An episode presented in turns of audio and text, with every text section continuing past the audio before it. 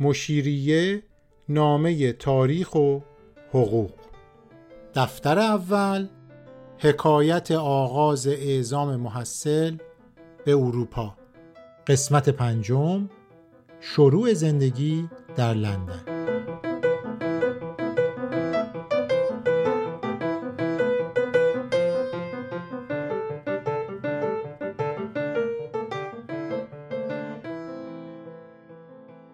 حکایت ما به اینجا رسید که دو محصل ایرانی به انگلستان رسیدن و دیگه قرار زندگیشونو در لندن شروع کنن.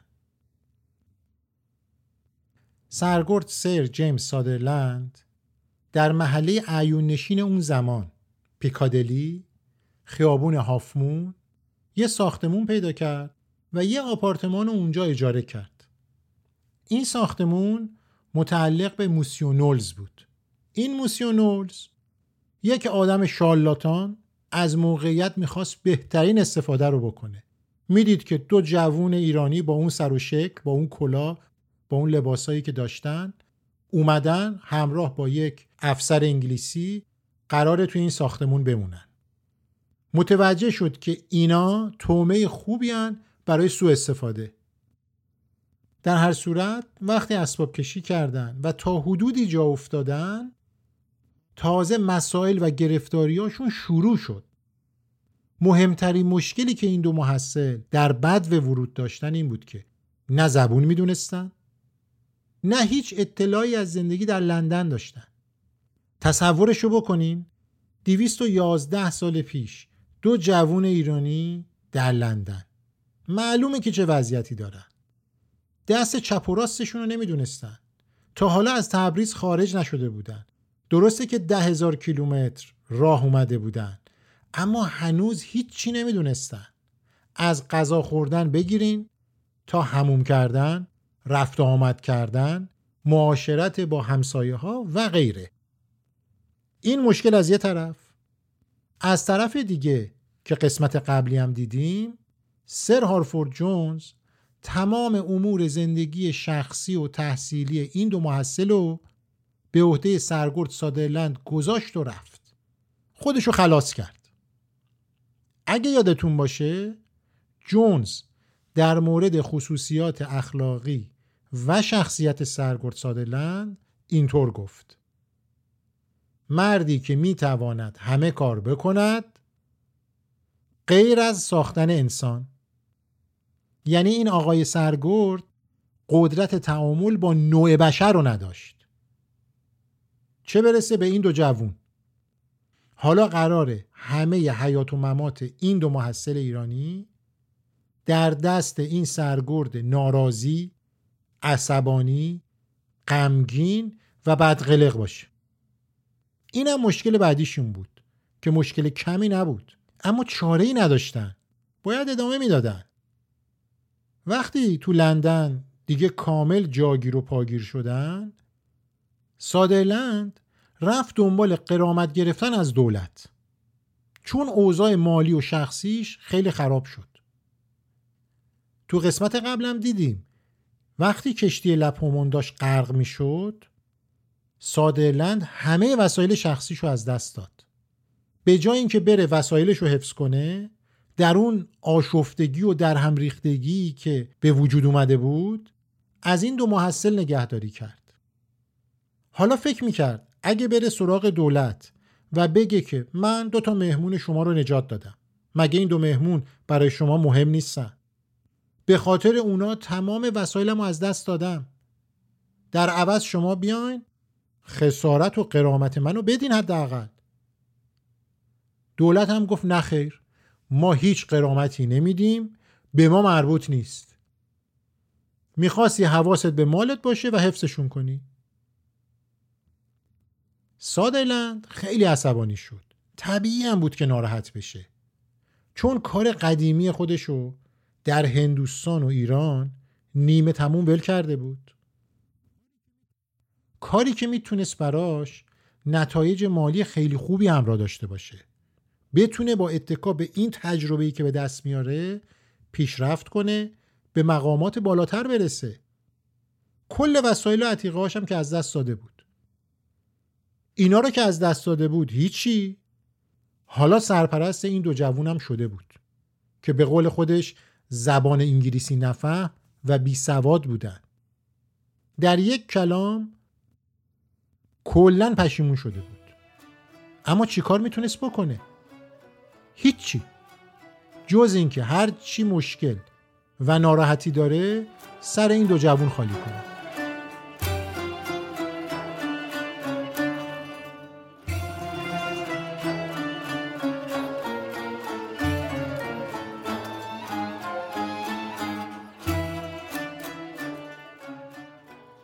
زندگی تو لندن شروع شده بود اما اولین امر ضروری برای این محصلین یاد گرفتن انگلیسی بود. کجا و چطوری؟ سادرلند فکر کرد بهترین راه اینه که معلم خصوصی براشون بگیره. رفت گشت دو نفر پیدا کرد به نام مستر درامن و مستر گیبسن. قرار شد این دو نفر بیان خونه به محمد کازم و حاجی بابا انگلیسی یاد بدن. به نظر می‌رسه که این دو محصل خیلی سریع پیشرفت کردن. چرا اینو میگم؟ چون سرگرد سادرلند حدود نه ماه بعد از ورود این دو محصل به لندن توی نامه ای که به معاون وزارت خارجه نوشت حالا بعدا مفصل در مورد این نامه با هم حرف می‌زنیم وضعیت حاجی بابا و محمد کازم رو اینطوری توضیح میده. حال دو جوان ایرانی خوب است. و روز به روز پیشرفت می کنند اما همانطور که بارها گفتم نه به خاطر کوشش معلمان خود.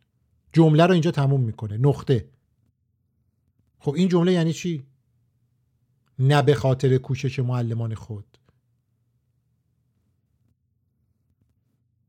یعنی اینکه باز این آقای سرگرد عصبانی به نوعی از معلم های انگلیسی هم ناراضیه.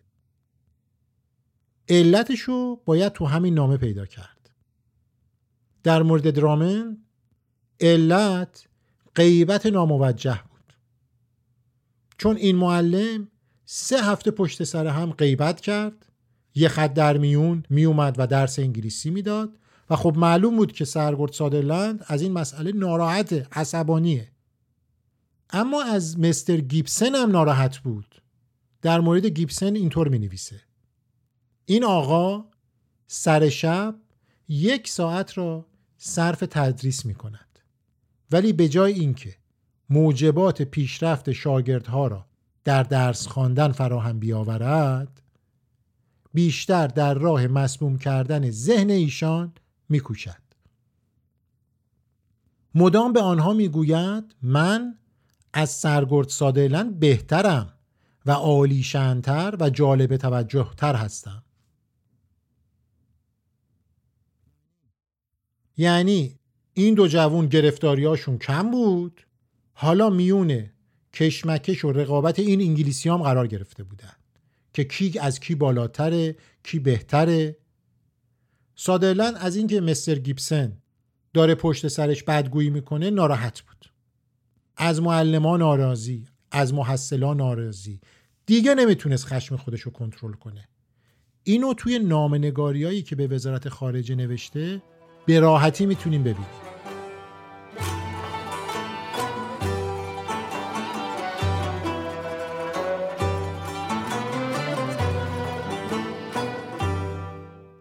می‌خوام اینجا به یه نکته اشاره کنم که از غذا نکته مهمیه در مورد زبان یاد گرفتن این دو محصل. خیلی از نویسنده ها تو کتاباشون در مورد این مسئله مطلب نوشتن. اظهار نظر کردن. داستان از اینجا شروع میشه که سادرلند به وزارت خارجه یه نامه در واقع یک گزارش مفصل می نویسه از وضعیت این دو محصل. یه جایی تو این گزارش میگه و جای تأسف است که این دو جوان ایرانی نوشتن و خواندن فارسی را هم نمی‌دانند. چرا که این مسئله موجب می شود که انگلیسی را هم به اشکال بیاموزند. این حرف حرف خیلی سنگینیه. یعنی چی که سواد خوندن و نوشتن فارسی هم نداشتن. یه عده از کسانی که تو این حوزه تحقیق کردن گفتن این ادعا یه ادعای بی ربط و بی حکمتیه. به دلایل فراوون اونو رد کردن. منم به عنوان کسی که این حکایت رو دارم براتون روایت می‌کنم جز این دستم. به نظر منم سادرلند حرف درستی نزده.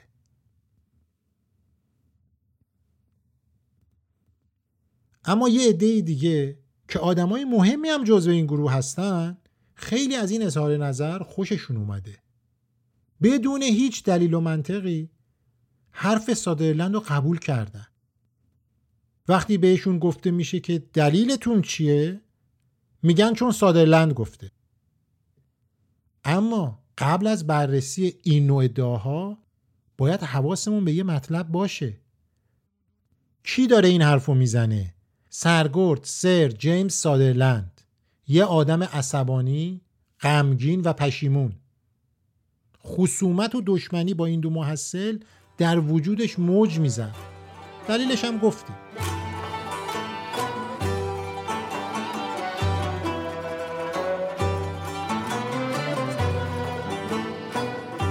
می‌خوام بهتون پیشنهاد کنم. کمی به این مسئله فکر کنیم. کسایی که در تاریخ ایران اندک مطالعه‌ای داشته باشن به راحتی متوجه میشن که در اکثر خانواده های اشرافی، سلطنتی، وابستگان دربار کسایی که دستشون به دهنشون می‌رسید سواد آموزی یک امر متداول و عادی بود. این سواد آموزی یا پیش یه نفر ملا یا در مکتب خونه های خصوصی انجام می‌شد. از فرزندان متمولین صاحبان قدرت و پول گرفته تا بچه نوکرا و کلفتا. اگه استعداد داشتن تو همین مکتب خونه ها سواد یاد می گرفتن. مثال میرزا تقیخان پسر آشپزباشی قایم مقام در تبریز همون امیر کبیر بعدی. که داستان سواد آموزیش رو حتما می‌دونیم. یا حتی دخترها هم سواد یاد می‌گرفتن. نمونه مهد اولیا مادر ناصرالدین شاه. مهد اولیا نه. انیس و دوله زن سیغهی و سوگلی ناصرالدین شاه. تو همین مکتب خونه ها درس خونده بودن. سواد یاد گرفته بودن. زنای دیگه هم همینطور. وقتی دقیق میشیم این سوال پیش میاد. چطور ممکنه این دو نفر که هر دو از خانواده های معتبر و بزرگ و اصیل بودن یادتون باشه اینا رو جونز گفته ها که این دو نفر از خانواده های مهمن. اما سواد خوندن و نوشتن ندارن. چطور میشه که عباس میرزا انقدر هوش و عقل نداشته باشه که دو نفر بی سواد رو بفرسته خارج؟ این نکته رو داشته باشین. اما نکته بعدی خود این آقای سادرلند میگه اینا به سرعت زبان انگلیسی یاد گرفتن. آدم بی سواد که نمی‌تونه فارسی بخونه نه بنویسه چطور تو چند ماه خوندن و نوشتن انگلیسی یاد می‌گیره؟ همین سادرلند تو نامش میگه هر دو جوان ایرانی تا به حال در تحصیلات خود ترقی کرده اند و از تعلیماتی که یک معلم باید در این مورد بدهد حد اکثر استفاده را کرده اند. تو همون نامه میگه اینو. جور در نمیاد. حالا با هم که پیش بریم می‌بینیم که چطور حاجی بابا بعد 18 ماه تونست بخونه بنویسه با مردم هم ارتباط برقرار کنه. نمی‌خوام این مسئله رو رها کنم. یه نکته دیگه بگم و بحثمون رو ببندیم. مشتبا مینوی دکتر محبوبی اردکانی عباس اقبال آشتیانی و خیلی نویسنده های دیگه این ادعای سادرلند رو رد کردن. اونا معتقدن که غیر ممکنه عباس میرزا این دو نفر بی سوادو بفرسته و این اظهار نظرها ناشی از دشمنی سادرلند با این دو جوان ایرونیه. بنابراین اگه بخوایم خلاصه کنیم می‌تونیم نتیجه بگیریم. اگر منظور از سواد آگاهی و شناخت و تحصیلات منظم و مدرن باشه منظور این باشه که این دو نفر دبستان و دبیرستان رو تموم کردن. نخیر این دو نفر چنین سوادی رو نداشتن. کتابای زیادی نخونده بودن. گرامر فارسی نمی‌دونستن چیه. چون گرامر فارسی در ایران به این شکلی که امروز هست اون موقع تدوین نشده بود. اما اگه منظور فقط خوندن و نوشتن باشه اون وقت میشه نتیجه گرفت که سادرلند حتما قرضی در کارش بوده. این مسائلی که اینجا گفتم این قدم تو جزئیات بررسیش کردم برای این بود که بگم هرچی خارجی ها گفتن هرچی سادرلند یا جونز گفت نباید بپذیریم. موضوع رو باید از نگاه بالاتری ببینیم. و حواسمون باشه چه حرفی رو کی چجوری زده. در هر صورت علا رغم این مسائل کوچیک و بزرگ بعد مدتی که انگلیسی بهشون تدریس شد هر دو محصل تا حدودی مسلط به زبان انگلیسی شدن می‌تونستن حرف بزنن بخونن و بنویسن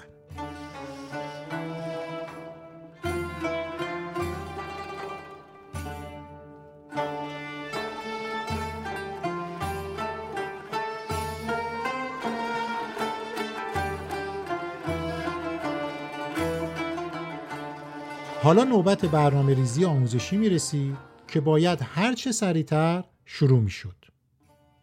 اما برنامه وجود نداشت. کی می‌خواست برنامه ریزی کنه؟ نه از طرف انگلیسی ها، نه از طرف ایرانیا طرح و نقشه وجود نداشت. تنها برنامه‌ای که این دو محصل داشتن این بود که مشغول زبان یاد گرفتن شدن گشت و گذار در لندن تجربه کردن و زندگی کردن که این مسائل می‌تونست از اونا آدمای جدیدتری بسازه اما نکته دیگه ای که خیلی عجیبه و مایلم کمی در موردش باهاتون صحبت کنم اینه که این دو محصل در لندن بی برنامه و سرگردون بودن. اونطور که سادرلند تو نامه وزارت خارجش نوشته مهمترین دل مشغولی این مستر سادرلند این شده بود که محمد کازم و حاجی بابا ایرانی های اصیلی باقی بمونن. فرنگی معاب نشن. چندین بار تو نامش تاکید کرده بود. این دو جوان نباید خیلی معاشرت کنن. تا مبادا با شرکت در مجالس عیش و اشرت که برای سلامتی روح و روان آنان مضر است از راه به در روند. جای دیگه ای تو این نامه به شدت اصرار می‌کنه که بگه این دو جوان باید همچنان لباس ایرانی بپوشند و تسهیلات لازم برای اجرای فرایز دینیشان فراهم باشد. شراب و گوشت خوک هیچ کدام در دسترس ایشان قرار نگیرد زیرا اعتقادات مذهبیشان آنقدر استوار نیست که آنان را به پرهیز از لزایز ممنوعه وادارد سادرلند ولکن نیست. همینطور ادامه میده. تغییر لباس ایشان لازم نیست زیرا که اینها برای تربیت روح و پرورش عقل خود آمده اند نه برای تغییر آداب و رسوم خود. جای دیگه ای تو این نامه معتقده این دو جوان باید پس از بازگشت خود به ایران بتوانند برای وطنشان مفید باشند. جای دیگه تو نامه سعی می‌کنه بگه ما باید این دو جوون رو تحت تاثیر فرهنگ و تاریخ و قدرت انگلستان قرار بدیم که دل سپرده انگلستان بشن و وقتی برگشتن ایران منافع انگلستان رو حفظ کنن. خب سادرلند سعی می‌کنه چی بگه؟ میگه این دو جوون سست عنصرن. یعنی اعتقادات مذهبیشون اونقدر قوی نیست که مانع بشه اینا گوشت خوک بخورن یا شراب بخورن یا برن معاشرت کنن با انگلیسی های دیگه. باید ما سعی کنیم اینا رو ایرونی نگه بداریم و فقط اینا برگردن ایران و منافع انگلستان رو حفظ کنن. لازم نیست عوض بشن. ما عوض شدن اینا رو نمی‌خوایم. می‌خواستم ازتون اجازه بگیرم تا با هم خودمونی صحبت کنیم. یکی نیست به این آقای سرگرد انگلیسی بگه آخه مرد حسابی تو چه کار به کار اینا داری؟ حالا یه حرفی عباس میرزا تو تبریز گفته. تو هم شنیدی. چون عباس میرزا گفته بود. که این دو جوون نباید لباس خودشونو در بیارن. نباید انگلیسی بشن. همینطور که میرن همون شکلی هم برگردن. حالا این آقای انگلیسی اومده کاسه داختر از آش شده. تو کار خودتو درست انجام بده. به نظر می‌رسه که می‌خواسته حال این دو جوون رو بگیره. حالا این دو جوون ممکنه یه موقع یه جایی معاشرت هم کردن. یه دومی هم به خمره زدن. توی انگلیسی چی کار داری؟ که لباسشون رو عوض کردن یا نکردن. کلا پوستی به اون بلندی رو برداشتن یا نداشتن. ریششون رو زدن یا نزدن. چون عباس میرزا گفته بود ریششون هم نزنن. خلاصه کنم براتون علا رقم این همه توصیه ها و مراقبت هایی که سادرلند می‌کرد علا رقم این همه دشمنی و شایع پراکنی که می‌کرد به طوری که دکتر محبوبی اردکانی نوشته ظاهرا حاجی بابا پس از مدتی اقامت در لندن لباس اروپایی را برگزیده بود و می پوشید. ریشش هم می‌زد و سادرلند از این مسئله خوشش نمی اومد. قسمت بعدی داستان زندگی این دو جوون رو دنبال می‌کنیم می‌خوایم ببینیم در لندن چه سرنوشتی پیدا کردن